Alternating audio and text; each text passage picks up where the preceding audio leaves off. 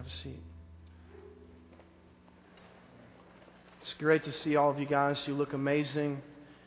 It's cool to start seeing all the winter garb come out. Start seeing people wearing different things. And for me personally, it's track jacket season, track jacket season. So I've commemorated that by wearing my one of my 15 track jackets. I've asked for another 12 for Christmas, so it should be fun. I've been wondering this week what a world would look like if you couldn't be fake. Like what a world would look like if you always had to tell the truth. A group of girls are together one of your friends comes in, she's just gotten a new haircut, and she's like, hey, what do you think? It's okay, you know. Actually, they cut it a little bit short and it makes your face look fat. You know, like what if, what if all of a sudden we, we lived in a world and in a culture where you always had to tell the truth? You know what I'm talking about? It's like, Grandma, I, I'm, I appreciate that you got me this sweater from the 1970s that's two sizes too small, but the reality is I'm probably never going to wear this, Grandma. You know, I know your intentions were great. A group of guys, this always comes up because I don't know if you've noticed this about us guys, but we like to tell long, drawn out stories for the main purpose of getting a laugh. Like, what if, what, and, and there, there's this thing called the fake laugh, the courtesy laugh, right, that we do often. Like, what if all of a sudden in a group of guys you're telling this great story that you've dreamed up in your mind that you think is just going to be amazing, and, and you get no laugh, and at the end someone says, like, this was the biggest waste of five minutes ever, you know? Like, what if, what if no one could lie? What if we all of a sudden just all of us had to tell the truth?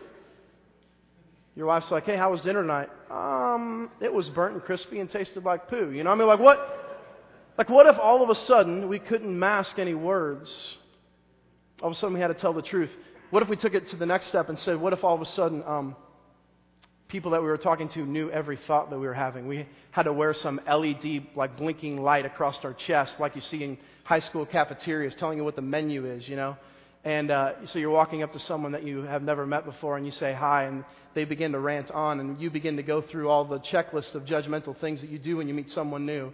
And all of a sudden on your LED screen, it pops up this person stinks and has bad hygiene. And they're like looking at it like, what is this? Like, what is happening here, you know? What if you couldn't fake anything? What if we couldn't lie? Let's take it a step further. What if all of a sudden, like every sin that you had, you had to wear the t shirt of the day? It's like whatever, you, whatever sin you committed that day, you had to wear the shirt, you know? This, I, I didn't do this today, but I thought maybe some of you had, so I just went ahead and put this on here. But what if, like each of us, had to walk around with a t shirt of our most recent sin? Don't tell me none of you guys have ganked a couple MP3s off Kazaa or something. Don't even tell me that. Think of that world.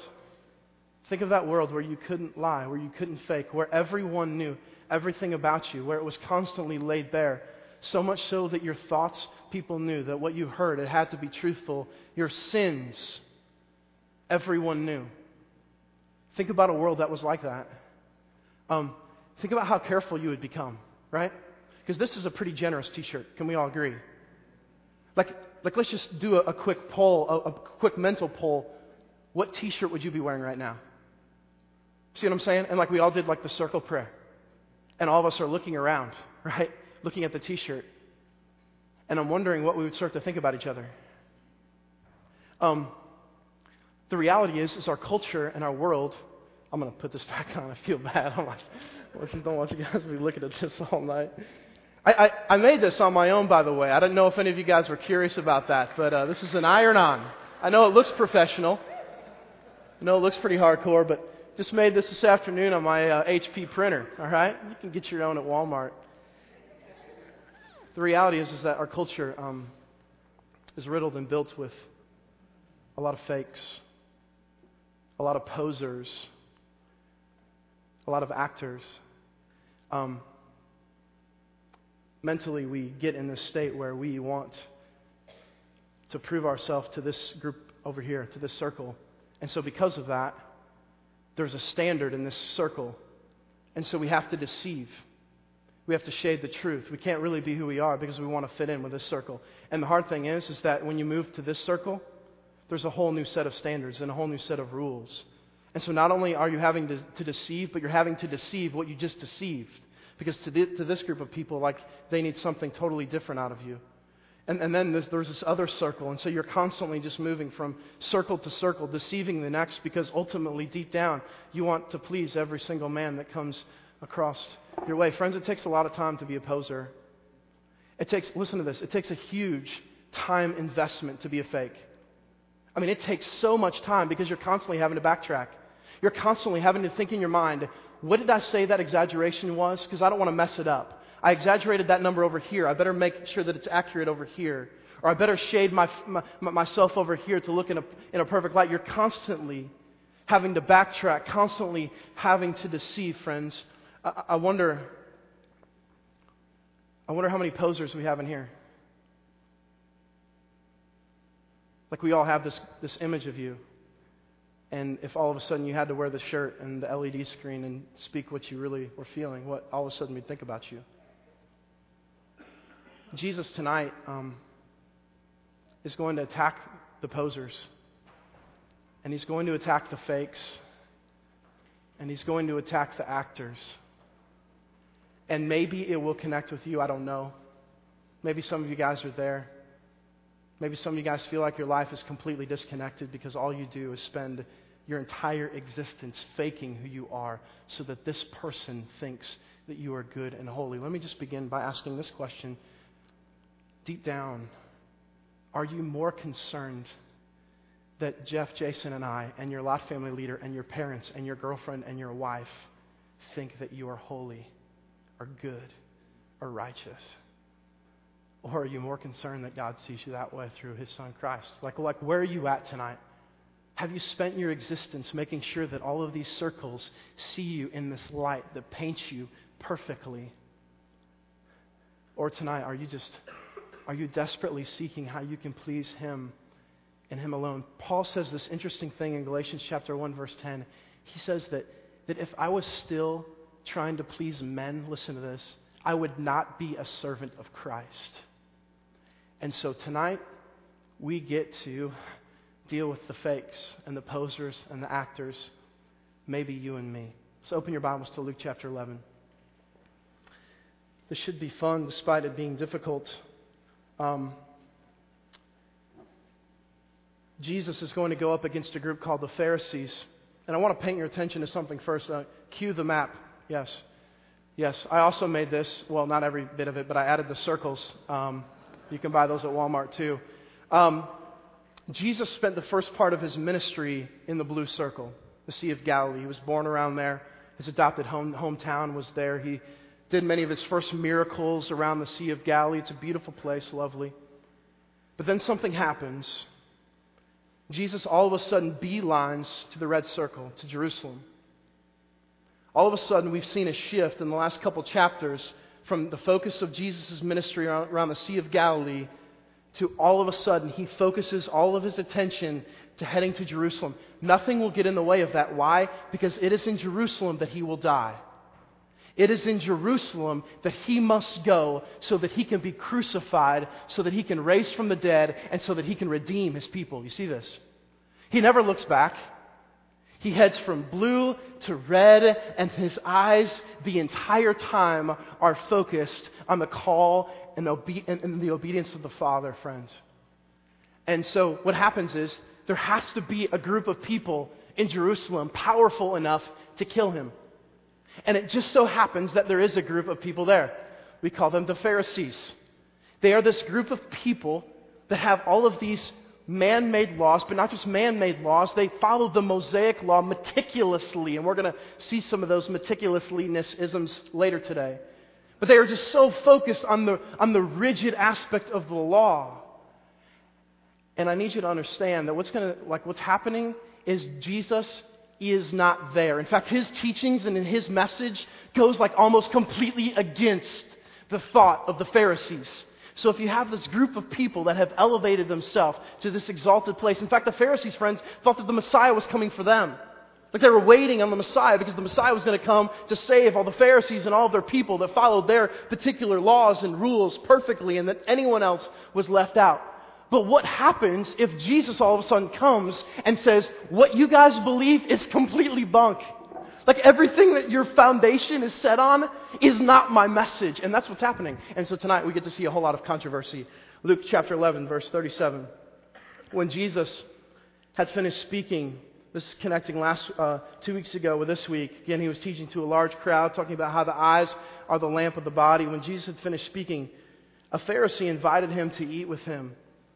And so he went in and reclined at the table Like, don't you think, because Jesus already um, went up against some Pharisees, don't you think this is an interesting invitation? Like, he's trying to trap Jesus probably here, but he invites him to dinner. If you want to get into an intimate setting, that's what you do. You invite people to dinner. So I'm going to creatively entitle this message, um, Invite Me to Dinner, and please, like, just smack me around a couple times, because that's what's going to happen here, you know? Come in my house, I'm going to feed you, and then you're going to smack me in the face a few times, Jesus. Perfect, verse 38. But the Pharisee, noticing that Jesus did not first wash before the meal, was surprised. The better Greek word for surprise is amazed here. Uh, some of you guys would be a little bit attuned to this as well. You see someone go to the bathroom and they come out and you know that they didn't wash your hands. You're like, ooh, this is a little bit disgusting here. This isn't like the Pharisee sitting back and saying, Jesus didn't use the antibacterial lotion. You know, like, what are we going to do? You know, someone pass him some Pharisaical antibacterial lotion. That's not the case here. Mark chapter 7 gives us a little bit of more of an inclination into what's happening here. And the Pharisees created this man made ritual of washing the hands before a meal, and it was really rigid and hardcore.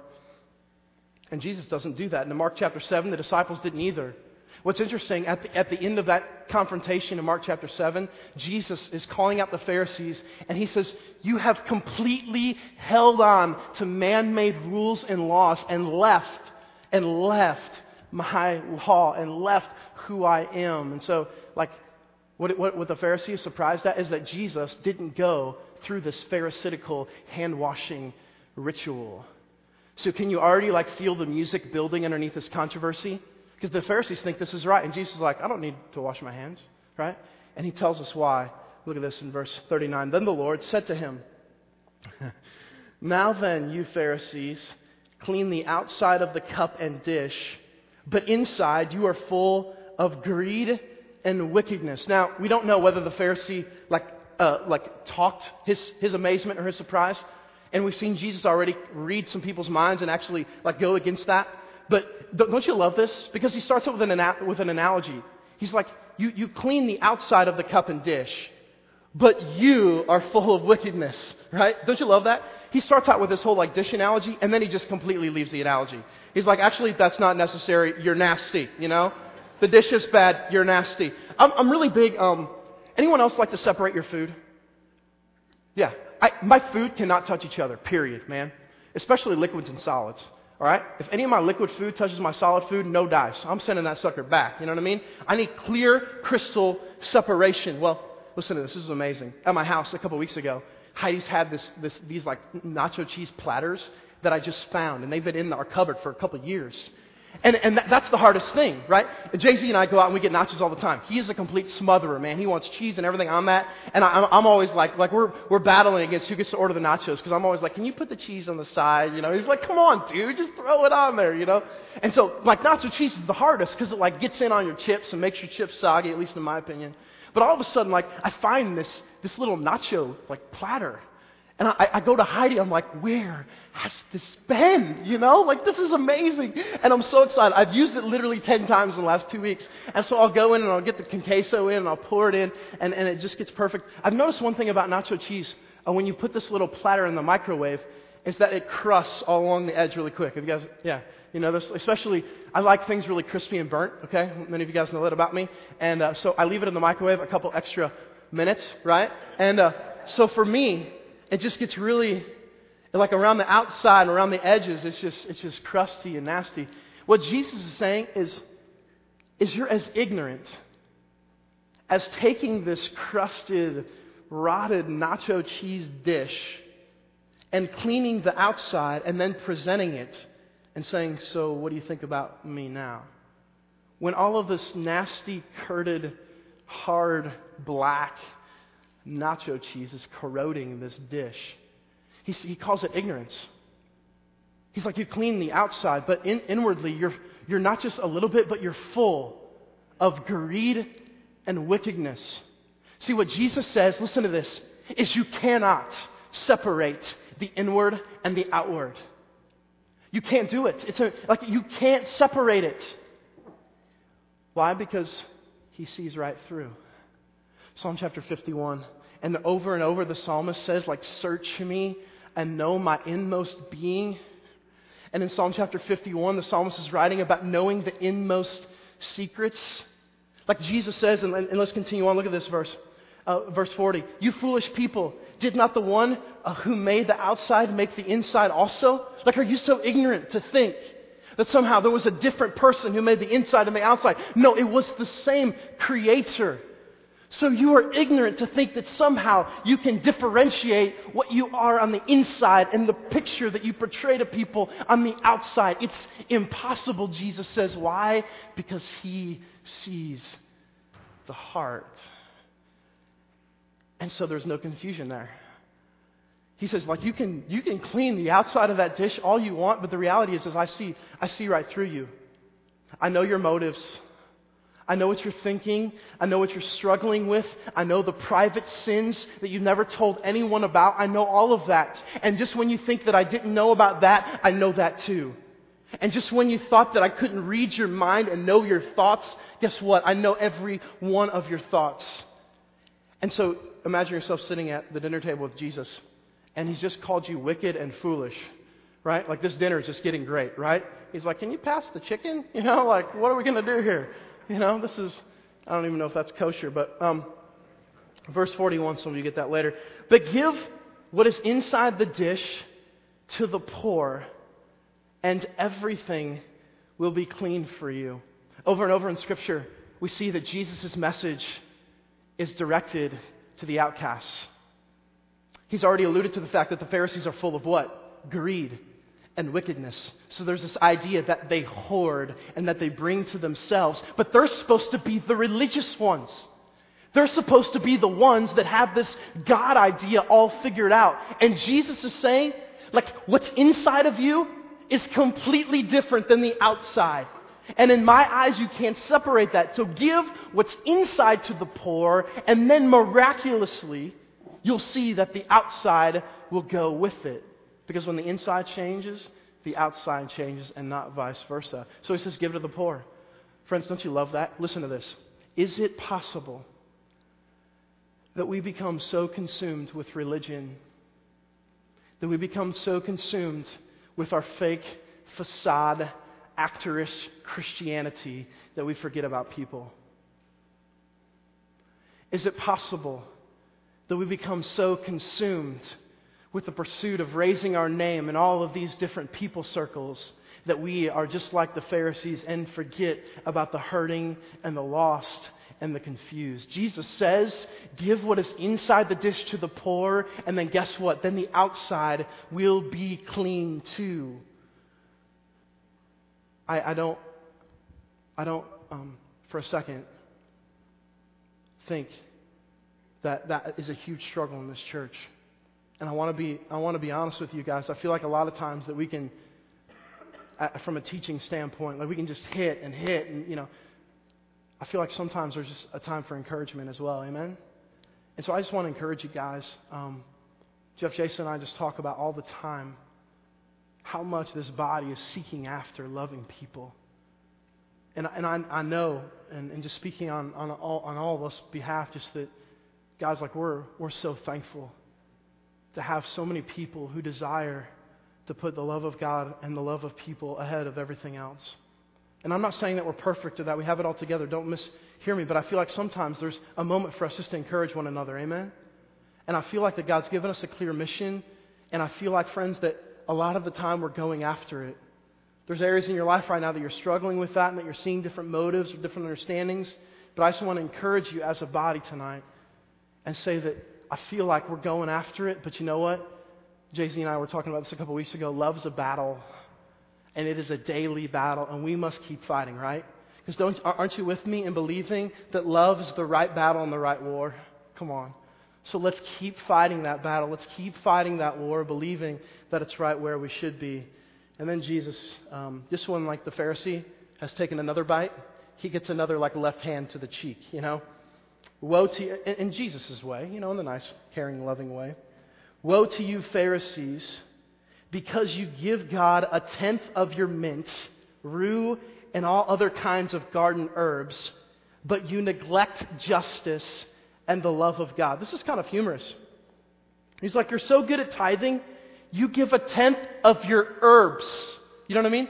Like at the, you, you, get all the way down to giving a 10% of all of your little spice racks. It'd be like me taking a can of Mountain Dew, slicing off a tenth of it, and throwing it in the joy box, you know? Even though all the other checks would get a little damp. I mean, it's like that's, that's what he's saying here. Like, you go so far as to tithe your herbs, which to you seems hardcore.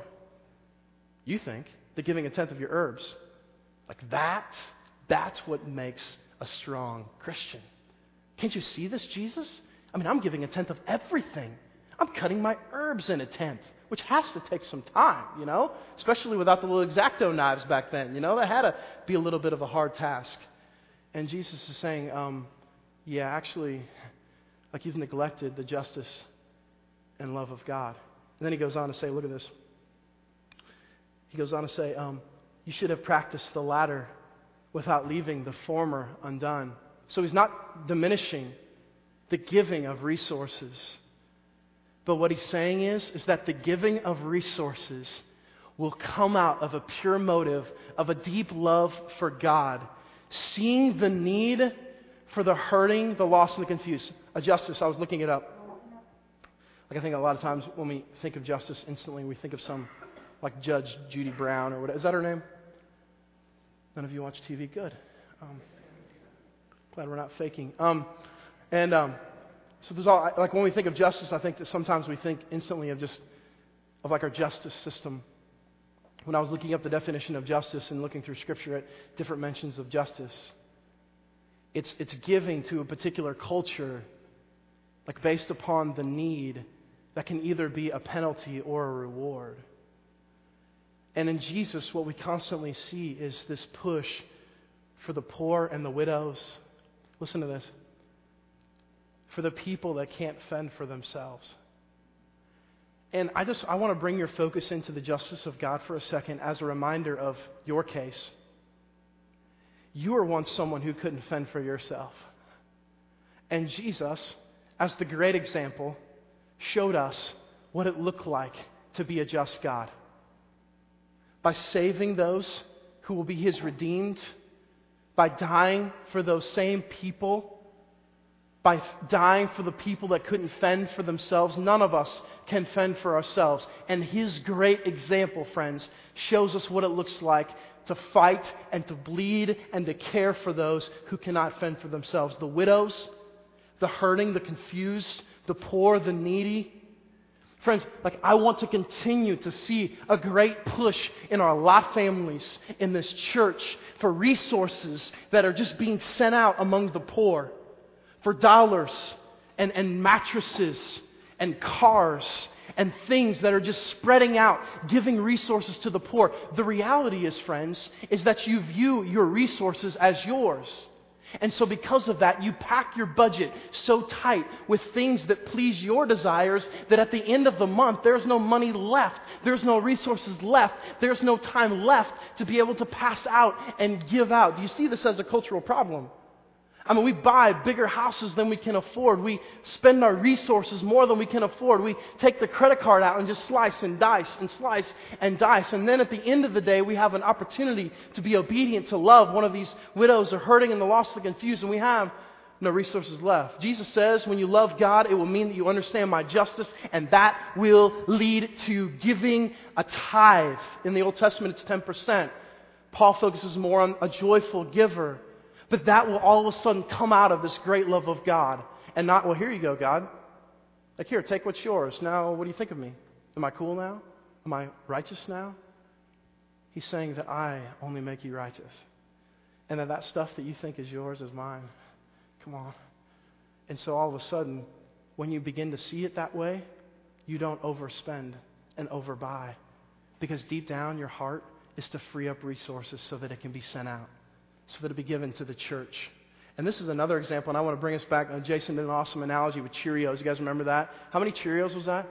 Like a gabillion. I mean, it was like crazy. He went to Sam's and like, what is like? What, you guys having some Cheerios convention? You know, like what's happening? In this church, I want you guys to know that when you give dollars in the Joy Box, Joy Box, horrible. And when you give dollars, it's really joyful, isn't it? Like, man, you guys are fired up about this when you give money to the Joy Box. that we are really focused on praying over and giving a large percentage of that budget and those dollars to helping those who Jesus is talking about right here. And so I want you to know that and be confident in that and continue to pray that as a church we will continue to go after that because it's a battle. Just when you thought that uh, this was over, it's not. Verse 43 Woe to you, Pharisees, because you love the most important seats in the synagogues and greetings in the marketplaces. Like, this dinner has got to be interesting. Can you imagine this? This Pharisee sitting across the table, just like, just taking left and right. That's only funny to me, I guess. But, but this is just a battle, right? And what Jesus says now is, like, and, and I'm not bugging on those of you who sit in the front row because, but what he's saying is, is you want this seat for the sole purpose of like, all right, Jesus, like, look at me. Here I am. And I'm the first to worship, and I'm the first to go after it, and I'm the. Like, you want the best seat so that everyone can see you. Quick question Have you ever prayed in a group of people being more interested in what they thought about your prayer than what you were praying to or who you were praying to? Have you ever um, raised your hands in worship because ultimately you desire for people to think that you're some hardcore worshiper? Have you ever struggled with performing so that people around that, like, oh, that is what a good Christian looks like? That's what they do. Jesus says you want the best seats um, so that it can bring yourself more glory and that it exalts yourself. Friends, like, what if um, all of those same things happened in all of us, but just with a great desire and pure heart to worship the King of the, like, we just couldn't get enough. Of course, we wanted to sit in front. Why? Because we, like, we just wanted to join with our brothers and sisters to worship God. Like, we, we just wanted to be so close together and, and be together. We just wanted to, to cry out. We just wanted to pray. We weren't worried about who was listening. Because ultimately, if we were to be honest, let's flip this, shall we? Ultimately, some of you don't pray out loud because you're worried about the exact same thing about some of those who do pray. Or some of you, friends, aren't experiencing the freedom of worship, and I'm not just talking about raising your hands, because that is not an indication, that is not the only indication of some free worship, but some of you are, you're afraid because of, of what people will think. It's like all of a sudden you're feeling this, this deep desire to put your hands in the air, and the analogy I always use is a kid in the elevator, two years old, a little bit scared of the elevator raising their hands to daddy's side and saying, like, I need you, daddy. And so for me in worship, like a lot of times that's why I raise my hands. It's the, it's the exaltation of, I need you, daddy. Please pick me up. Please hold me. Like some of you guys are afraid just to express that because of what people will think about you. Who cares? Like, this is our entire problem. This is what Jesus is fighting against the posers, the actors, and the fakers. He says, I see right through you. I know every motive. I know why you're raising your hands. I know why you're praying out loud. I know why you're teaching loudly. All of those things. Just when you think it's done, it's not. In fact, here's what's great about this teaching is Jason will be picking up part 2 next week. So we get to leave here and know that there's three more loaves coming. You know what I mean? Like this dinner isn't done. You know, dessert's still coming next week which I love. Verse 44. Woe to you. And this, because you are like unmarked graves, which men walk over without knowing it. Jesus says, You're killing people. That's what he says. Let me explain. Um, in Jewish culture, Numbers 19 would say that it was ceremonially unclean to touch a corpse or to touch a grave. Matthew 23 calls these same graves whitewashed graves. So, what they would do if there was a grave like, on, like, like, like, like is on your bulletin that was on the ground, you would whitewash them so people could see, oh, that's a tomb. What Jesus is saying, what he's saying to this Pharisee, is you're like one of those unmarked graves that people can't tell, and they walk on it and essentially, what it does is it makes them ceremonially unclean. You're like a bunch of unwashed, like unmarked graves that people are walking over. You're pulling people in to your religion, to your bad teaching, to your actordom, and, and, and they don't even know it. You're killing people. People are, are being brought, uh, drawn away from the message of what they really should be drawn to because you are deceiving people, because you are saying that this is the message of Christ when it's not at all. Of you guys Pharisees at all? The reality is, at the beginning of tonight, I said that uh, wouldn't it be crazy if we all lived in a culture that couldn't lie, where you couldn't fake anything, where when you're in your groups, like people really had to tell the truth. So what'd you think of that? Well, it was not too good, you know. The reality is, is that we are. We are. We're in a culture and in a world where we can fake, where we can't fake anything. He sees right through you. He knows every motive. And so, like in your mind, you're thinking, like, yeah, that would be a crazy culture if, like, we could never lie. You can't. You can't. The thoughts that would be on the LED screen, they're there, and He knows them. The sins that would be worn on the t shirt, they're there, and He knows them. The vocalization of truth, sometimes sinful, is there, and He knows them. Think about the amount of time that you're spending, the amount of time that you're investing in being one of these poser, actor Pharisees. Think of, the, think of the investment that you're making, the emails that you're sending, the text messages that you're sending out, trying in your mind to make sure that all of these people see you in this light. And when you've accomplished that, then you walk away and you're like, yes, another person who, whom I've brought over to my side. And all the while, it's deceit, exaggeration, stories blown out of proportion, sins that aren't dealt with. Friends, what if all of a sudden the Christian church stopped acting stopped being actors and started to be messengers?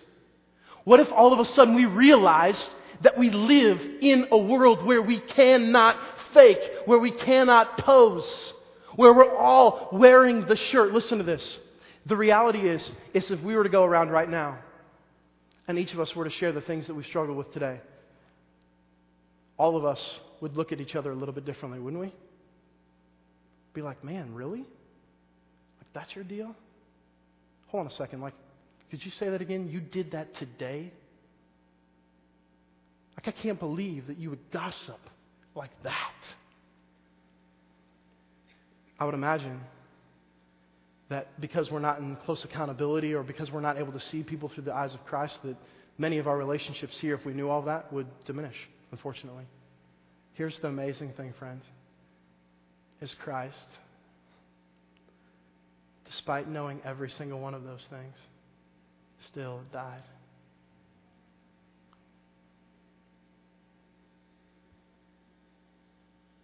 When we were yet sinners, Christ died for us. He knew every motive, every selfish desire, every thought on an LED screen, every sin on a t shirt. We would like kick people to the curb, and he still died.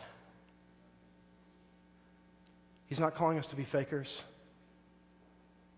He's not calling us to pose. He's not calling us to be an actor of a script that we've perceived in our mind, that we've written, that will paint us in the best picture. What he's calling us to is a life of humility that is seeking after pleasing him and him alone. Because, like Paul said, if I was still serving men, like, there's no way that I, if I was still trying to please men, there's no way that I could be a servant of Christ. Put Hebrews up there for me, Andrew. One of the most famous scriptures that we talk about, about the Word of God, we kind of stop in between it. For the Word of God is living and active, sharper than any double edged sword. It penetrates even to dividing soul and spirit, joints and marrow. It judges the thoughts and attitudes of the hearts. Friends, my prayer is that the Word of God may continue, friends, to judge the attitudes and motives and reality of our hearts so that the world stops seeing Christian actors and begins to see Christian messengers that are saying, you know what? I do struggle with some things. And I do have some issues in my life. But, but let me tell you something. My God knew all of them and He still died for me. He knew every one of them. And then maybe the world would start getting an accurate picture of Christ. Maybe they would stop seeing posers and actors who imagine like they have it all together and are constantly wearing the smiley face. And all of a sudden the world looked in and said, wait, wait, wait, what did you say? Yes, I have a whole lot of junk just like you. And guess what? Despite knowing it, he still died. That's my God. That's the God I'm serving. And that's the God I want to paint to everyone. I'm nasty, screwed up, completely depraved. I'll screw up everything, but He is Christ. Let's pray. Father, uh, some of us in this room need accountability right now. Some of us in this room need a person and an outlet that we can share some of these things that we've been faking, some of the ways that we've been posing. I pray that you'll provide people in this room tonight with accountability in their life that we can confess our sins to one another so that we may be healed. God, but I pray right now that we will be honest with you with the things that we're struggling with. That we think that we can lie to you. God, I pray right now that this room takes some moments and some seconds to spend some time confessing the things that you already know, revealing the motives and attitudes of our heart. God, I pray that Matthias's lot will not be a church that can put on a great drama show. I pray that this church will be a body of people who are committed to being messengers of the greatest movement ever and not a group of posers. God, reveal the attitudes and motives of our heart right now in these moments and remind us of your sacrifice.